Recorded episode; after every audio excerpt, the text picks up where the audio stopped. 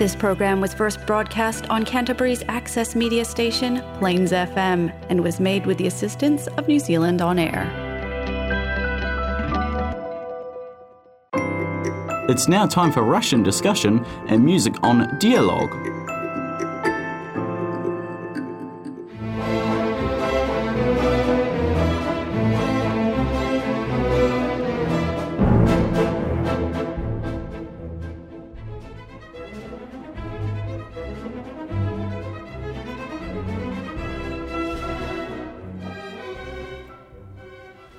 Здравствуйте, дорогие радиослушатели! В эфире очередной вы- выпуск радиопрограммы «Диалог» и с вами ее постоянная ведущая Анна Филиппочкина. Наша программа о вас и для вас, дорогие радиослушатели.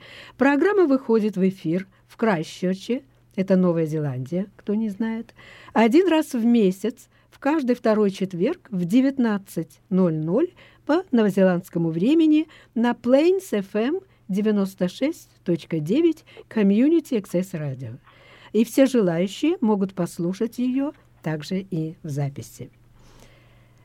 Э, Я хочу представить вам гостью э, нашей студии сегодня, э, культуролога, лингвиста, переводчика Ольгу Суворову. Ольга сейчас находится в Веллингтоне. И, э, Ольга, доброе э, утро. У нас сейчас утро. Доброе утро, Анна. Э, Большое спасибо, что нашли время поучаствовать в нашей программе «Диалог». И э, для нас очень важно ваше участие в этой программе, потому что мы ждем вас э, в Крайстчерче э, с лекцией, которая состоится 14 октября в музее Резерфорда. Это э, арт-центр, и ваша лекция э, о Нобелевском лауреате, новозеландском и британском ученом Эрнесте Резерфорде и его русских учениках и связях с Россией. «Русский мир лорда Резерфорда». Так будет называться официально ваша лекция. Э, тема, которая меня, э, если честно, э, очень удивила, потому что э, я ничего не знала э, о том, что Резерфорд э, какое-то время э, сотрудничал э, с Россией, и э, эти связи довольно, э, довольно серьезные. Ольга, э, я хочу услышать от вас, о чем будет ваша лекция. Пожалуйста, ну, прежде чем мы начнем этот э, с вами э, диалог, э, пожалуйста, представьтесь и расскажите, как э, культурология, лингвистика, э, переводческая деятельность э, вошли в вашу жизнь. Где, ваш, где эти истоки, откуда вы? Спасибо большое, Анна. Мне очень приятно, э, что вы пригласили меня на программу, которая называется «Диалог». Э, То, чем я занимаюсь э, последние 20 лет, это как раз диалог культур и языков. Я закончила факультет иностранных языков и регионоведения Московского государственного университета имени Ломоносова, известного всем э, МГУ. И наш факультет, хотя я его закончила в 2003 году, то есть достаточно давно, э, факультет, э, я могу сказать, занимается, потому что я, я эм, связи эм, у меня не прервались, и я все еще эм, э, общаюсь э, с, теми, кто работает, с удовольствием наблюдаю, и мы обмениваемся информацией, поэтому я буду говорить в настоящем времени про э, свою алма-матер. Э, Наш факультет иностранных языков и регионоведения, наверное, был первым э, таким э, факультетом э, на территории э, бывшего Советского Союза, который начал заниматься не только языками, но и культурами, ведь язык это зеркало культуры. По поводу, И, я, а, да, я прошу прощения, что я вас перебиваю. По поводу языков. А, какими языками вы владеете, и в частности, какими владеете профессионально? Это тоже очень Да, интересно. мгм, Да, да, да. А, Я эм, профессиональный переводчик э, рус, э, с русским языком, английского и французского языков, и преподаватель э, и лингвист. Позже, в 2007 году, я закончила аспирантуру в МГУ и являюсь кандидатом культурологии. И как раз кросс-культурные связи это то, чем мы занимались на протяжении многих лет в МГУ и межкультурной коммуникации. Поэтому э, вот эта связь языков и культур, конечно же, это Э, является наиважнейшим элементом, когда ты изучаешь любой язык или работаешь с любым языком, поскольку мы переводим не слова, не фразы, а именно значение этих слов в культуре и в картине мира того человека, который является носителем языка. Я думаю, что это особенно актуально в таком э, монополикультурном пространстве, каким является Новая Зеландия. Да, вы правы, Анна. Это настолько важно, что иногда эм, мы не замечаем, э, возможно, какие-либо языковые э, ошибки э, или культурологические ошибки. Между прочим, языковые прощают достаточно эм, часто и наоборот, может быть, подбадривают, когда человек пытается говорить на иностранном языке. А вот когда какие-либо происходят культурологические ошибки, э, да, то люди часто воспринимают это достаточно глубоко и э, не, не всегда связывают это именно с ошибками. Они могут подумать, что человек э, может быть не воспитан или э, груб э, и так далее. Например, э, тот же самый символ улыбки, да, здесь в Новой Зеландии, это да, все-таки вежливость, да. символ вежливости.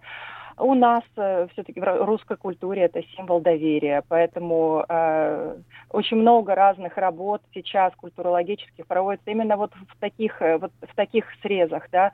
А, но мои последние работы и э, параллельно Э, с такими со социокультурными да, работами, как э, отношение э, разных наций к деньгам, отношение к улыбке, к, к женскому полу и так далее и тому подобное. Мои работы сейчас направлены на именно кросс-культурные связи России и Новой Зеландии. Очень интересно.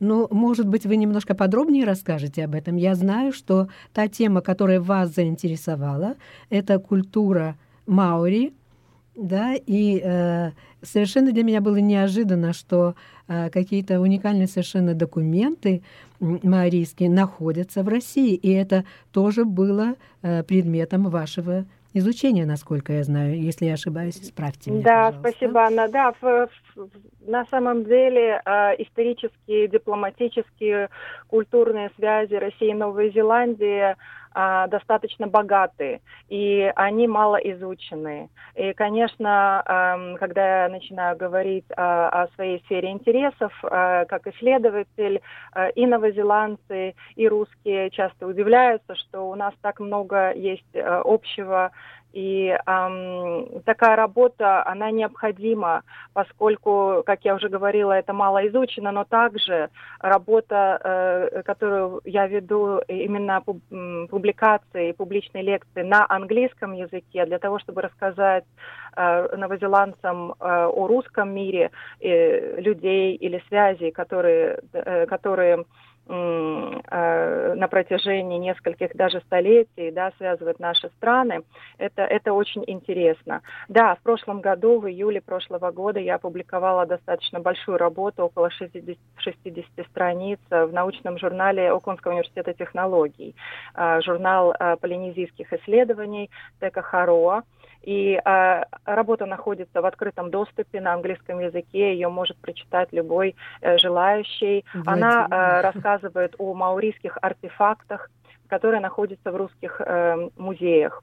Э, и, э, в частности, о коллекции, собранной экспедицией э, Беллинсгаузена и Лазарева и их визите в 1820 году в залив королевы Шарлотты в Новой Зеландии и общение с маурийским племенем в течение 10 дней российские моряки, исследователи – общались с местными племенами и описали в своих дневниках, в своих письмах и рассказали о своем опыте, а также о эм, жизни Маури, о языке Маури, о архитектуре их поселений. И также собрали и обменялись эм, интересными предметами, предметами, которые сейчас Э, предметами, можно сказать, историческими, да, артефактами, которые сейчас, некоторые из которых сохранились и находятся в музеях,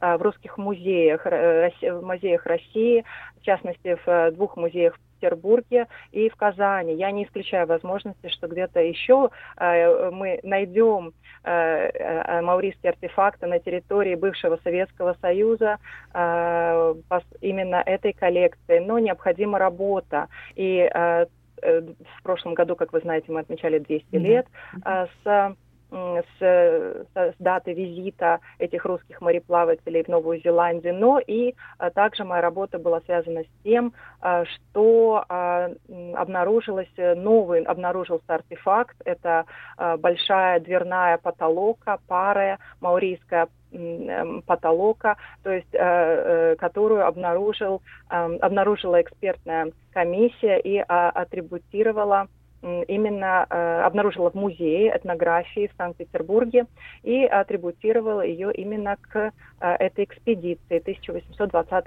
года. Это доселе неизвестный, неизученный артефакт, и я э, с удовольствием принялась за работу изучения именно этого артефакта ну, конечно, на расстоянии из-за коронавируса, да, э, коронавирус не позволяет пока нам путешествовать и изучать это на месте. А, однако музей э, Э, предоставил очень много пресс-релизов, фотографий, и этого было достаточно для того, чтобы сделать такое, скажем, эм, углубленное изучение визита, обновленную какую-то информацию. Будучи переводчиком, я просмотрела э, дневники еще раз на первоисточнике на русском языке, перевела э, и нашла, и объяснила, как, можно сказать, во всяком случае, какие-то первые, да, первые описания сделала. Поэтому это очень интересно. Конечно, веду диалог с э, музеями, с э, Тепапа, это Национальный музей Новой Зеландии.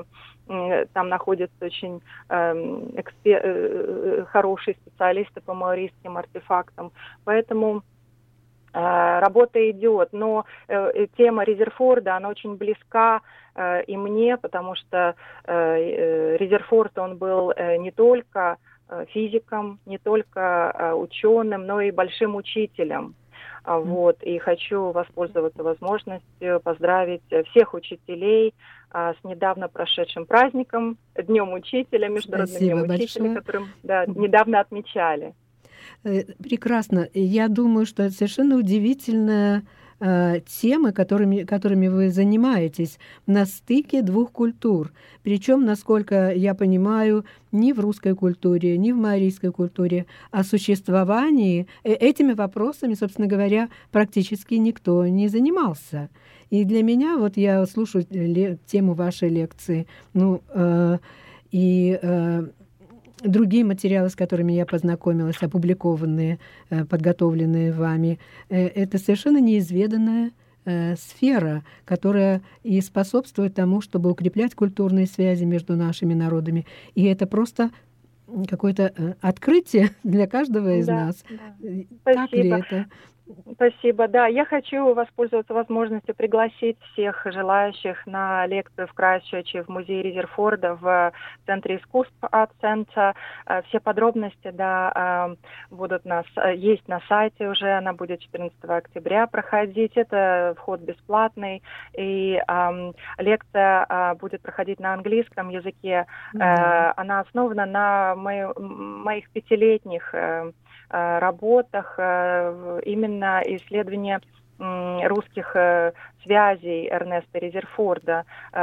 И можно сказать, что Резерфорд как я уже упомянула, учитель с большой буквы. И э, моя э, исследовательская статья, которая опубликована в начале этого года, в апреле, в журнале э, Королевского общества Новой Зеландии Royal Society of New Zealand, который тоже, с которой тоже можно ознакомиться.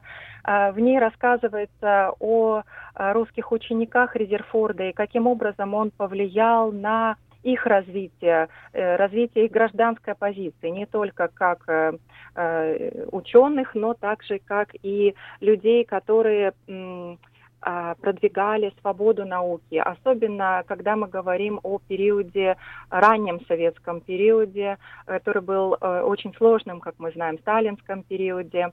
А, поэтому эм, действительно Резерфорд эм, взрастил э, целое поколение э, русскоязычных, русских, э, русских физиков, э, физико-химиков, э, которые впоследствии стали ядром э, нашей э, ядерной физики, да. будем так, да, тавтология, но однако в разных значениях. Оправданная тавтология, да. Да, да, да. И он э, является, как мы знаем, э, основоположником ядерной физики во всем мире.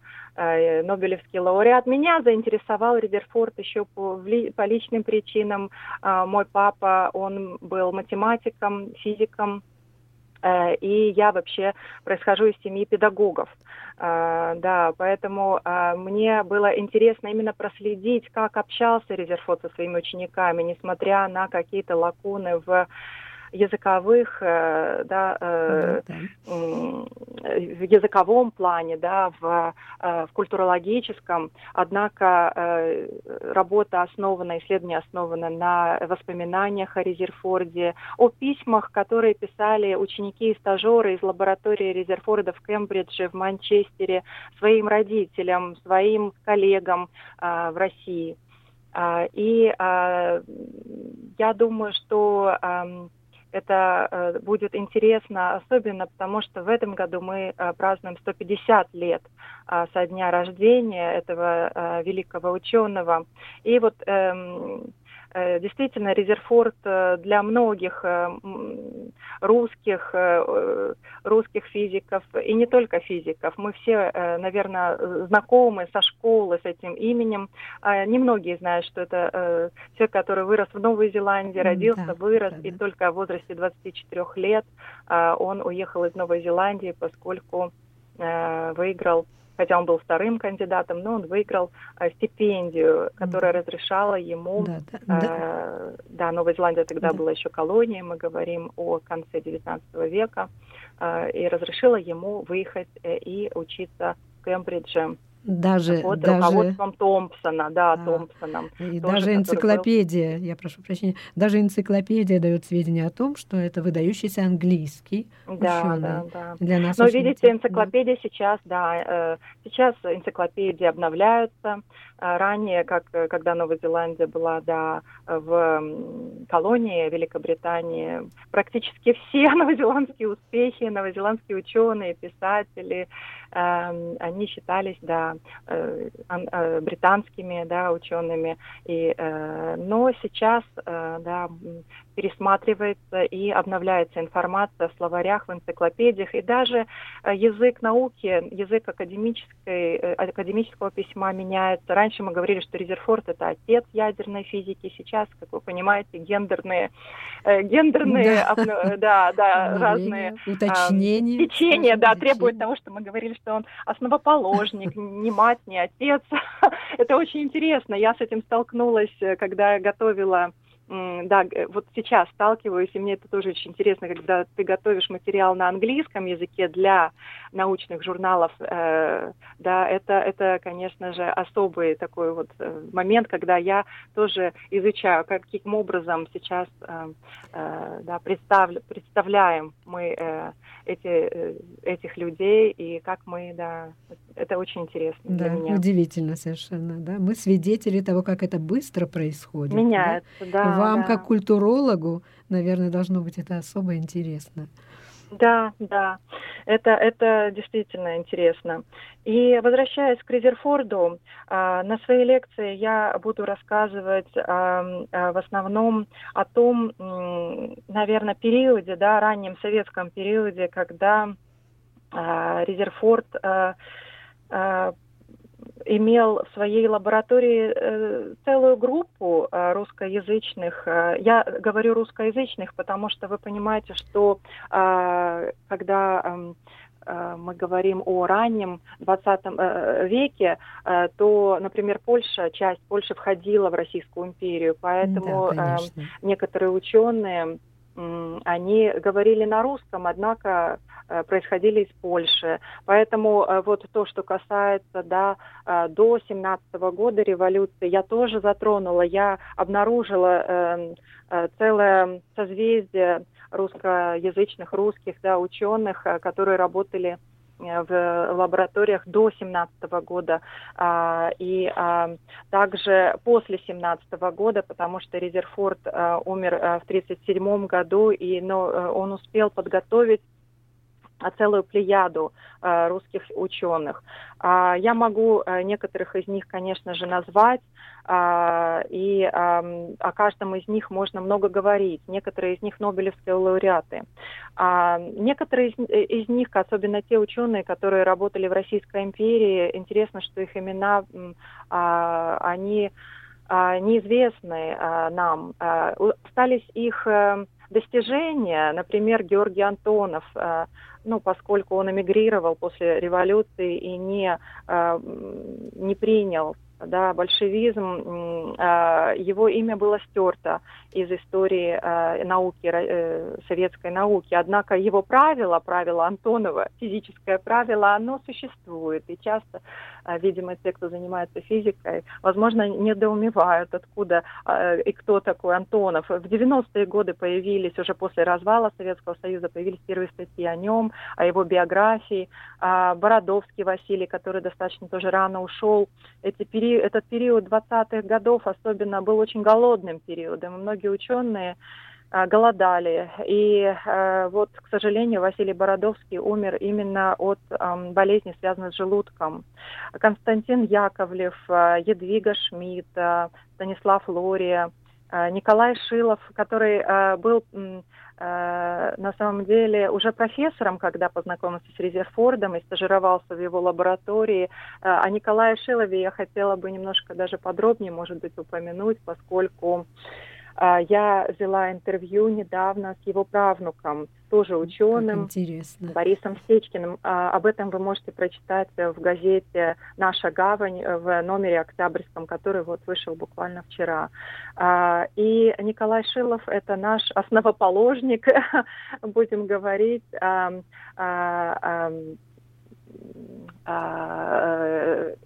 ну, таких полевых, полевых Хи, хи, хи, вы знаете, что э, при Первую мировую войну были применены э, химатаки, и э, Шилов, он был учеником Зелинского, э, который э, Э, придумал э, противогаз, которым, в принципе, сейчас армия, э, ну, доработав, э, пользуется до сих пор.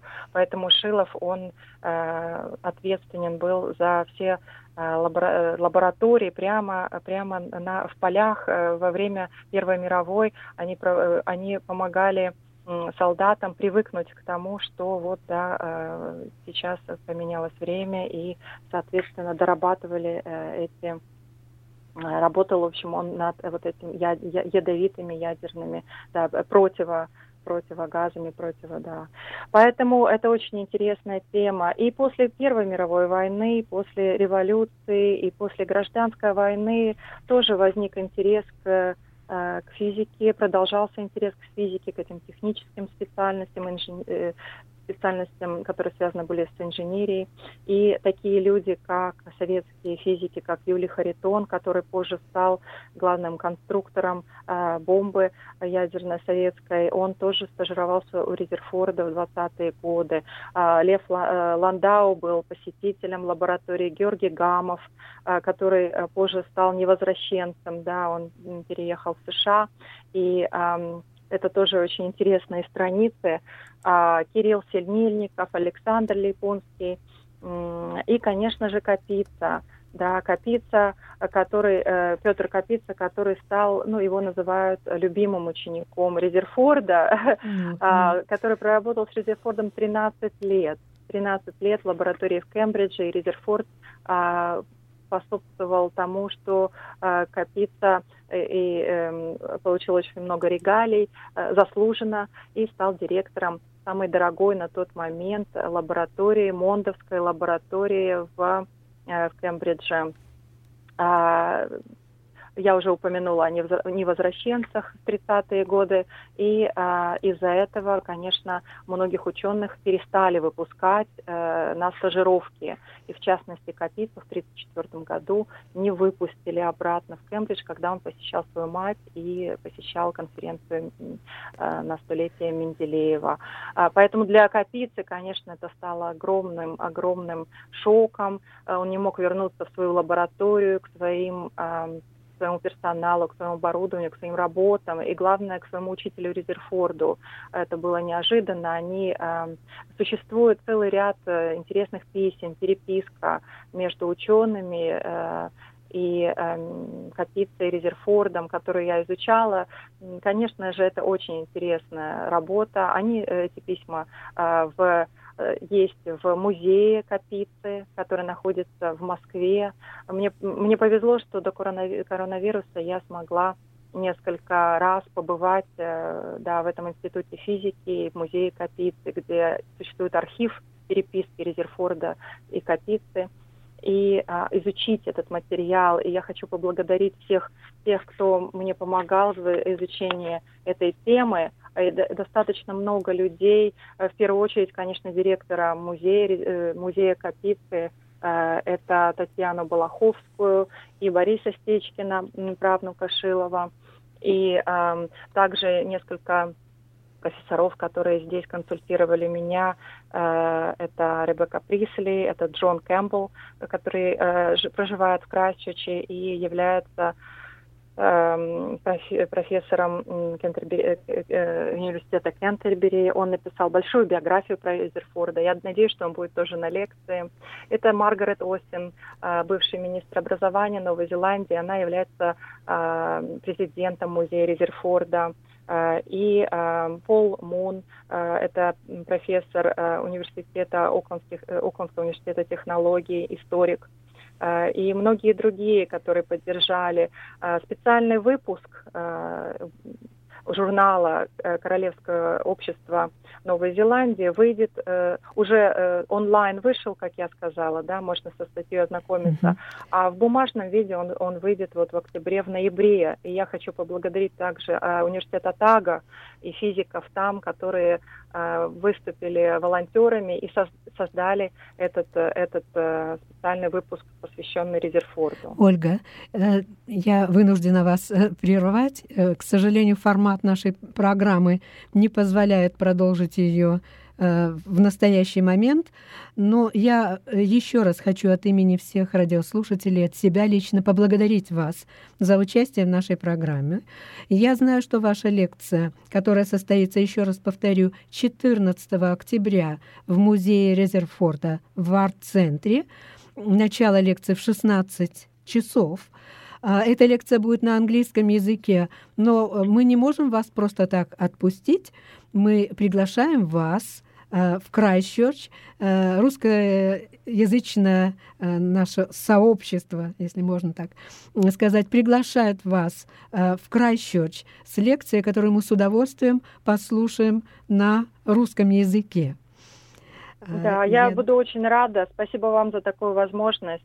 А, я буду рада прилететь и рассказать о российско-новозеландских связях и о том, чем я сейчас занимаюсь.